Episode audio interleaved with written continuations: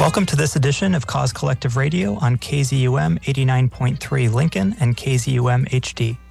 This is Josh Planos from the Better Business Bureau. This show is created to highlight the work done by many of Lincoln's nonprofits who are members of Cause Collective. To learn more about Cause Collective and how we help our members better serve the community, visit our website at www.causecollectivelincoln.org. While you're there, you can also sign up for our free newsletter to read all about what our members are doing and how you can support them. Just click on Community Newsletter under the Community Outreach button.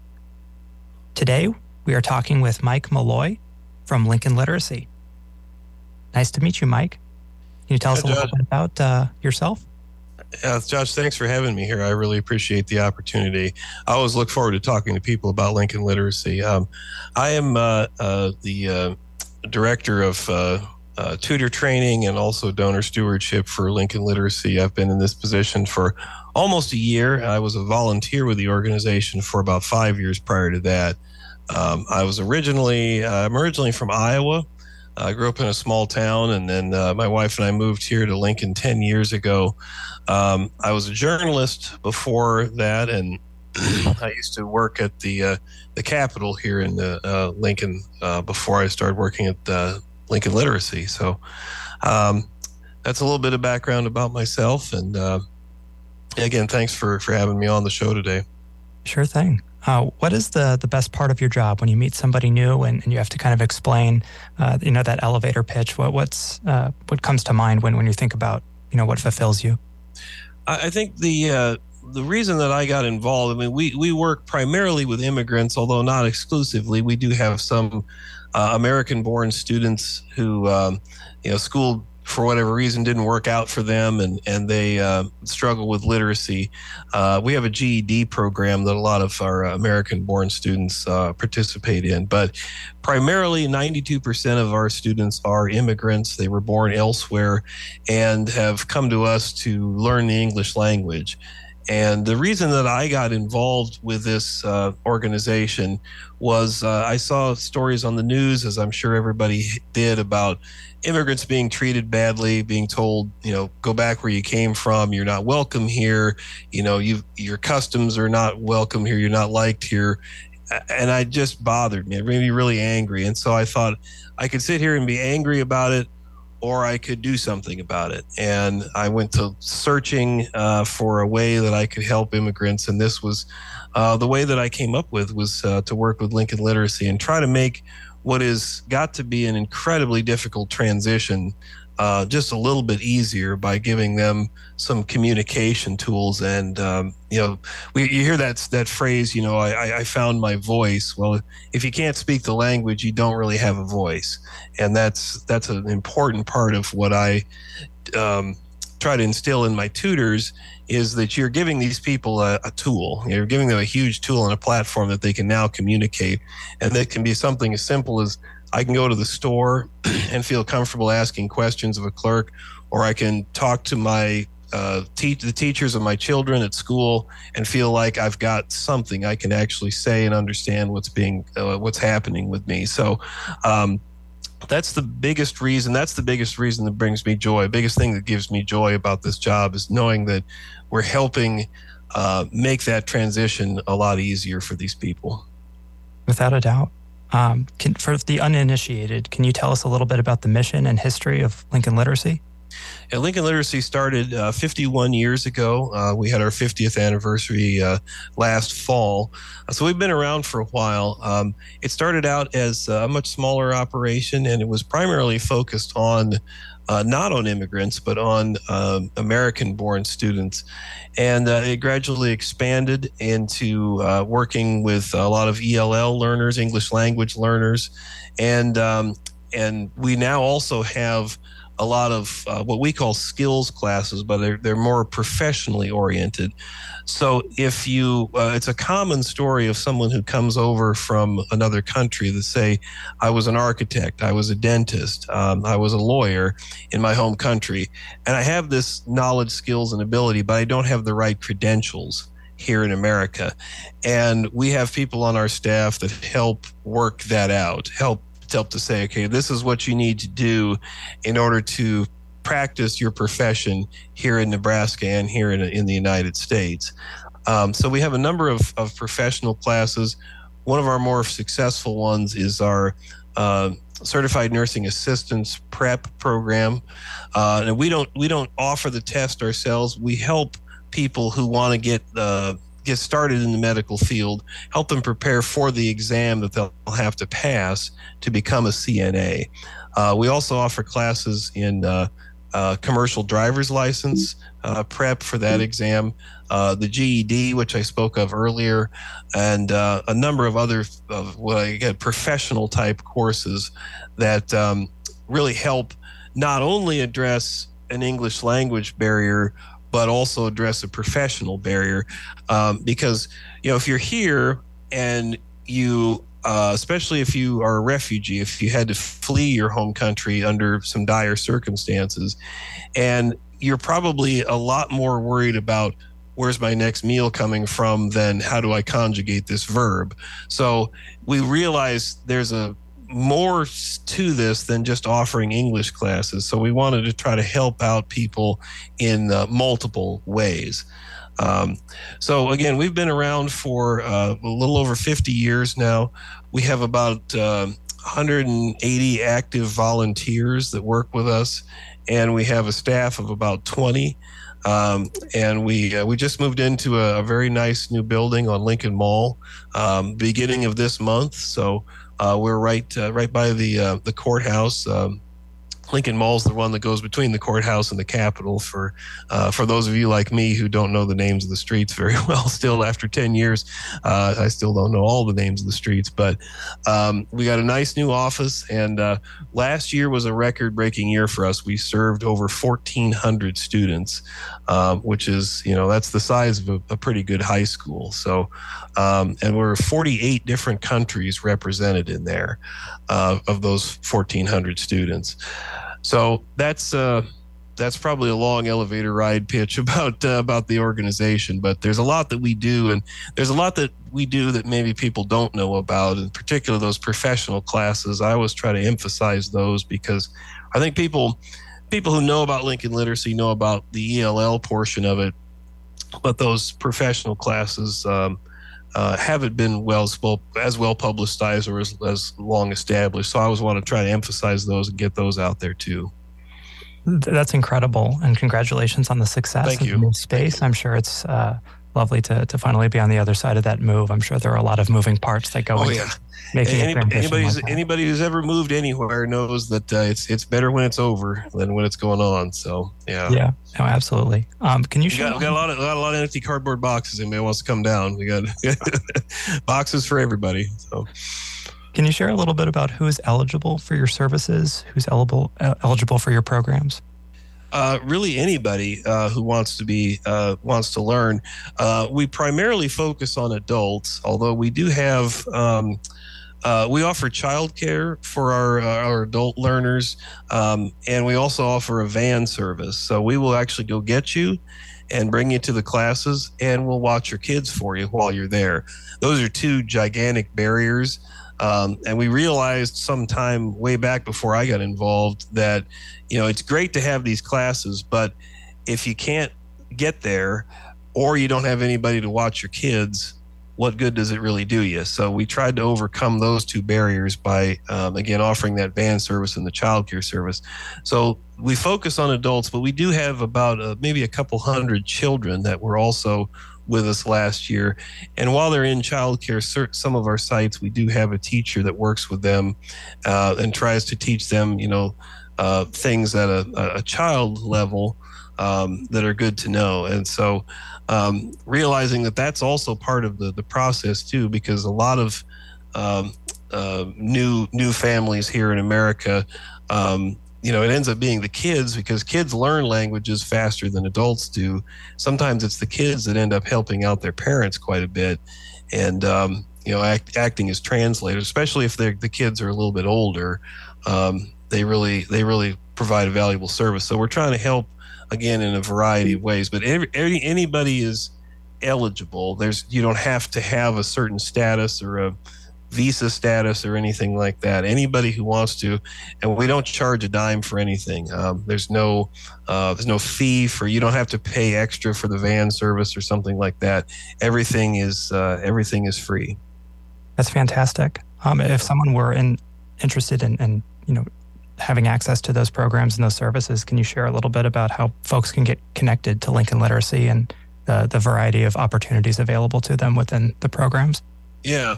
If you wanted to be a student of ours, you can go visit our website. That's lincolnliteracy.org.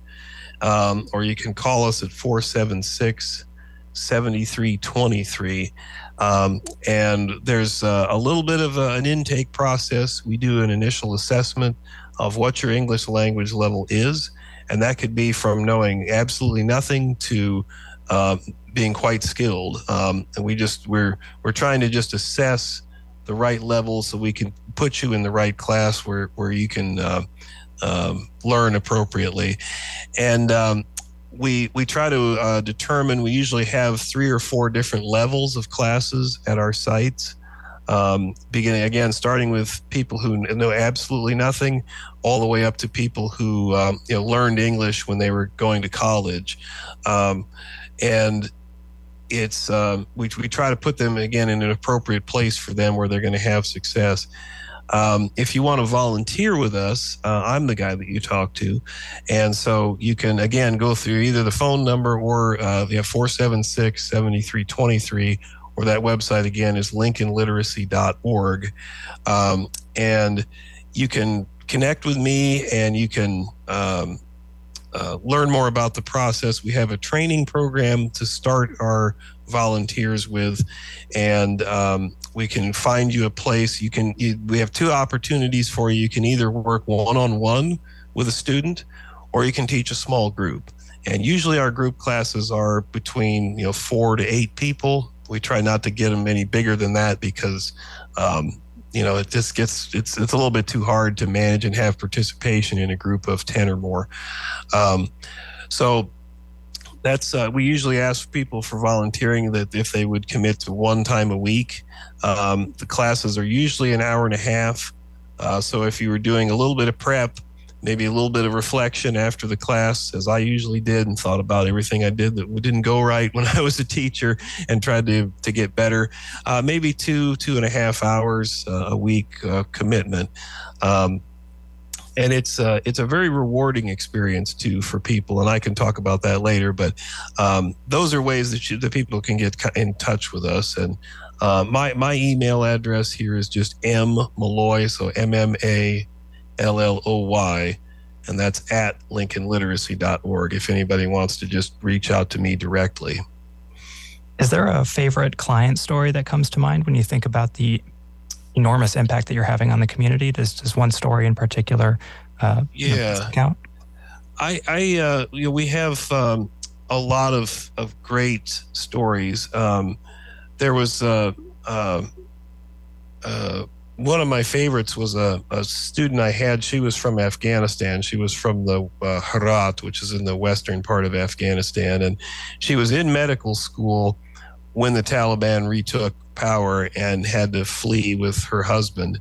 And she came here incredibly smart, both of them much smarter than I am. And they already knew a fair amount of English, but there was obviously a lot to learn and a lot of things to work out when you're learning a new language. And she came to my class one time, and she sat down and said, all right. She had her notebook and her pen out. She was all ready to go. She's like, tell me about these irregular verbs. How do you do it? And she was all ready for me to tell her what the formula was for how you do a past tense for a verb that isn't, you just don't add ED. And I just said, I'm sorry, there's no real rhyme. Walk is walked, but run is ran. And she was just crushed. She wanted a formula. She wanted so badly to attack it the way that she did her medical training. But that's one of the things that I always tell our tutors about, is part of the training process is kind of looking at the English language from an objective viewpoint and realizing there's a lot of weird stuff about our language that's very difficult to learn. Just the long and the short vowel sounds, Most languages just have one sound for their letters. Things like the irregular verbs of, run becomes ran. It's not runned like you would think it might be if you were a new language learner. And just all sorts of other things. I remember the old thing about I before E, except after C, or pronounced as an A as in neighbor and way. And I always think, well, it's got not a great rule if it's got two exceptions baked into it already. But then you think of a word like seize, that's an E before an I, and doesn't sound like an A. So there's at least a third exception that didn't get included in there. So there's just all sorts of strange things that native-born Americans, kind of take for granted. But then when you look at it from an outsider's perspective and you think, wow, this is really difficult. And sometimes the explanation is it just is that because a PH makes an F sound in photo. I don't know why it does, but it just does. And those are always things I stress to my tutors is it's kind of looking at our own language with different eyes and realizing, there's some strange and also knowing two things like, people who speak Arabic, for example, that's a totally different alphabet. And Arabic speakers read right to left. And English, of course, is left to right. So just imagining that of learning a whole new alphabet and having to retrain your brain to read the other direction. So that's always helpful to know when if you... sometimes it can be frustrating. You say, well, just sound out the letters. But, if you look at other languages like Mandarin or Arabic, and to us, it just looks like a bunch of squiggly lines and we don't even know what that means. Well, our letters look like that to other people. So I always try to keep that in mind. And I got a little off topic there for your favorite student story. But that student now, she and her husband both are students at Nebraska Wesleyan University. They got accepted there. They're going to be starting there in the fall. And they already work at Bryan West. In the medical field. So they're going to go both earn their nursing degrees and they'll be doing a lot better. They're both a lot smarter than I am. So I'm sure they're going to be doing a lot of great things for us. That's phenomenal. And best of luck to them as they reenter the educational space. What would you say are some of the biggest misconceptions about Lincoln Literacy and some of the programs it offers? I would say that probably the biggest misconception, as I talked about earlier, is the professional classes that we offer. People are if they know about us, they know that we work with English language learners, but they may not be aware of all the variety of other classes that we offer. When we also, like I said, we have a number of American-born students who are with us that oftentimes they didn't finish, their high school diploma and, they struggle to read and they speak, as well as anybody, but just struggling to read. And that's kind of a hidden, issue in our country is that people can go through school and still get, pretty far into school and still really struggle with reading. And sometimes it's a matter of, they maybe had, a learning disability or a challenge like dyslexia or they just, it's or class, like I said, class for whatever reason, school just didn't work for them. And now they're out, they're adults and they're trying to make their way around with limited reading abilities. So we try to help those people too. I think those are probably the two biggest things that people wouldn't know about us in general, the professional classes and the number of people we work with who were born here. So you mentioned the volunteer program and you're the go-to contact for that. If listeners want to help, how would you encourage them to do so? We will always take donations. So you can go to our website. We've got a new platform up there to accept donations. We did very well on Give to Lincoln Day. We God, I thought I should have written the number down, shouldn't I have, before I did this? But I think it was somewhere in the we were in the top 10, I know, of organizations that got donations. So we did very well on Give to Lincoln Day. But if you want to help us out, that's a great way to do it. Volunteering is also another great way to do it, to become involved. And we have a number of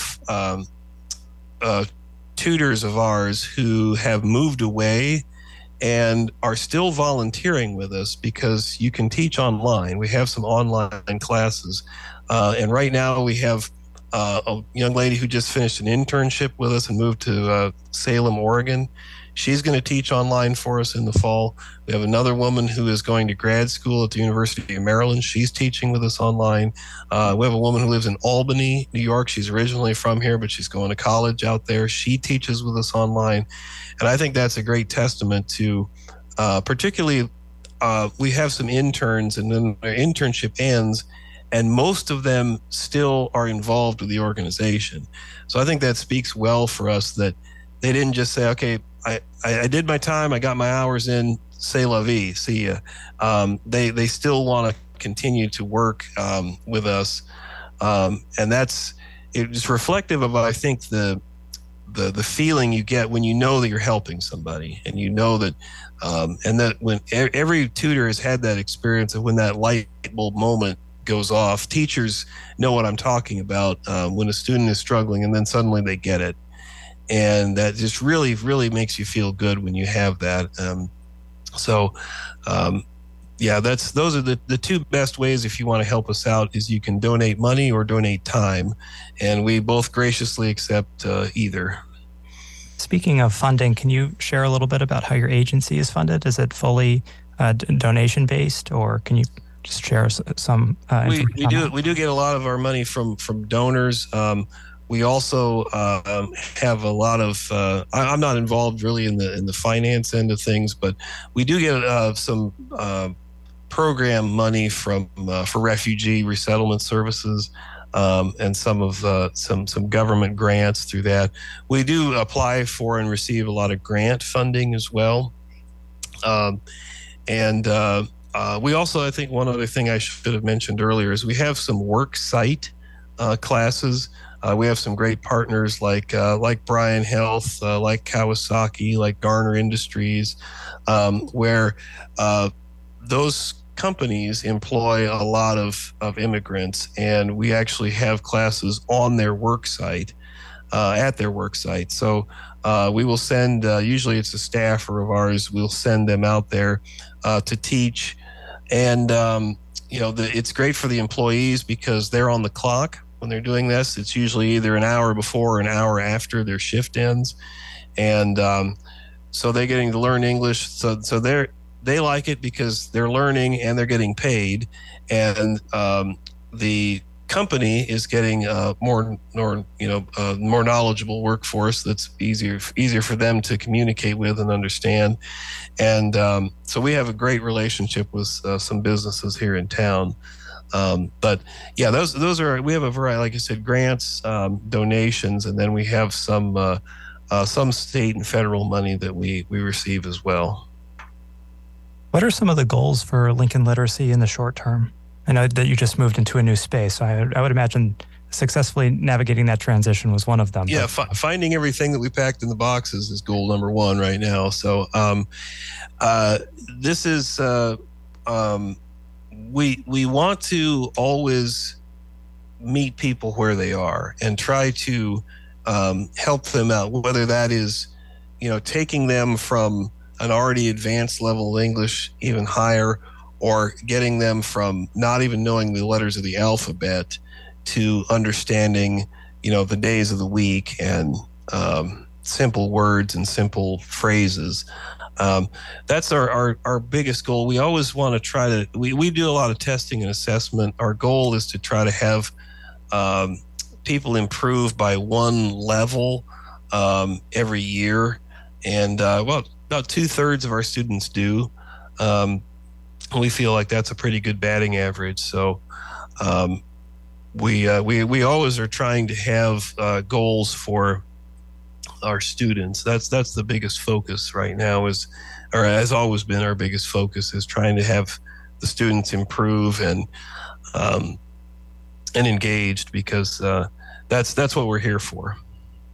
You've touched on this a bit throughout our conversation, but just kind of to summarize, what have you learned as a result of doing this work? I've learned a lot about other cultures, and if you're somebody who's interested in volunteering, learning a lot about other cultures, learning a lot about other languages, and like I was very ignorant a lot of. I obviously knew about the country of Afghanistan because of the political situation there and the wars that have been fought there, but I didn't know much about the culture there. And it's a very diverse country with three different languages. Two of them are kind of similar. None of them are Arabic, by the way. I was kind of ignorant about that. I thought, well, everybody in the Middle East speaks Arabic. No, there's a lot of different languages that are spoken, and particularly in Afghanistan. And there are mountainous regions where it's very cold, so people move here, and they're very used to the winter, and it's no problem. There are also low-lying areas where it's very hot, and it is very cold here for those folks in the winter. Big cities, rural areas. I've learned a lot about Afghanistan, and I've learned a lot about just different languages. Like the Japanese actually have three different alphabets. I did not know that. I don't know. I've asked my Japanese friend, like, well, how do you know which one is which? And they're like, well, you just know. And it's, I suppose when you're in it every day, yeah, you just kind of figure it out. But they've got three sets of letters that they can use. We have a lot of people from Ukraine who obviously because of the invasion that happened last year. And a lot of Ukrainians still speak Russian, particularly if you're older. If you went to school when it was still part of the Soviet Union, and they taught you, no, we're going to teach you the real language, which is Russian, and not your language, which is Ukrainian. Younger people are more likely to speak Ukrainian, but it's still the official Russian is still the official language in most of the states or provinces. I'm not sure what they call them in Ukraine, but in most parts of the country, Russian is still the official language. So given the situation there, that might be changing, because most Ukrainians that are here I've talked to are not fond of the Russian language for obvious reasons right now. But it's you learn things like that you never I never would have imagined learning without this job. Without a doubt. That is all the time we have for today. Okay. Thank you so much to Mike Malloy of Lincoln Literacy for sharing your experiences and the great work of your agency with us and with the community. Thanks for listening to Cause Collective Radio on KZUM 89.3 Lincoln and KZUM HD, Lincoln's Community Radio. For more information and to listen to this podcast, visit www.causecollectivelincoln.org. Tune in next week for another edition of Cause Collective Radio. Keep listening to KZUM 89.3 Lincoln and KZUM HD.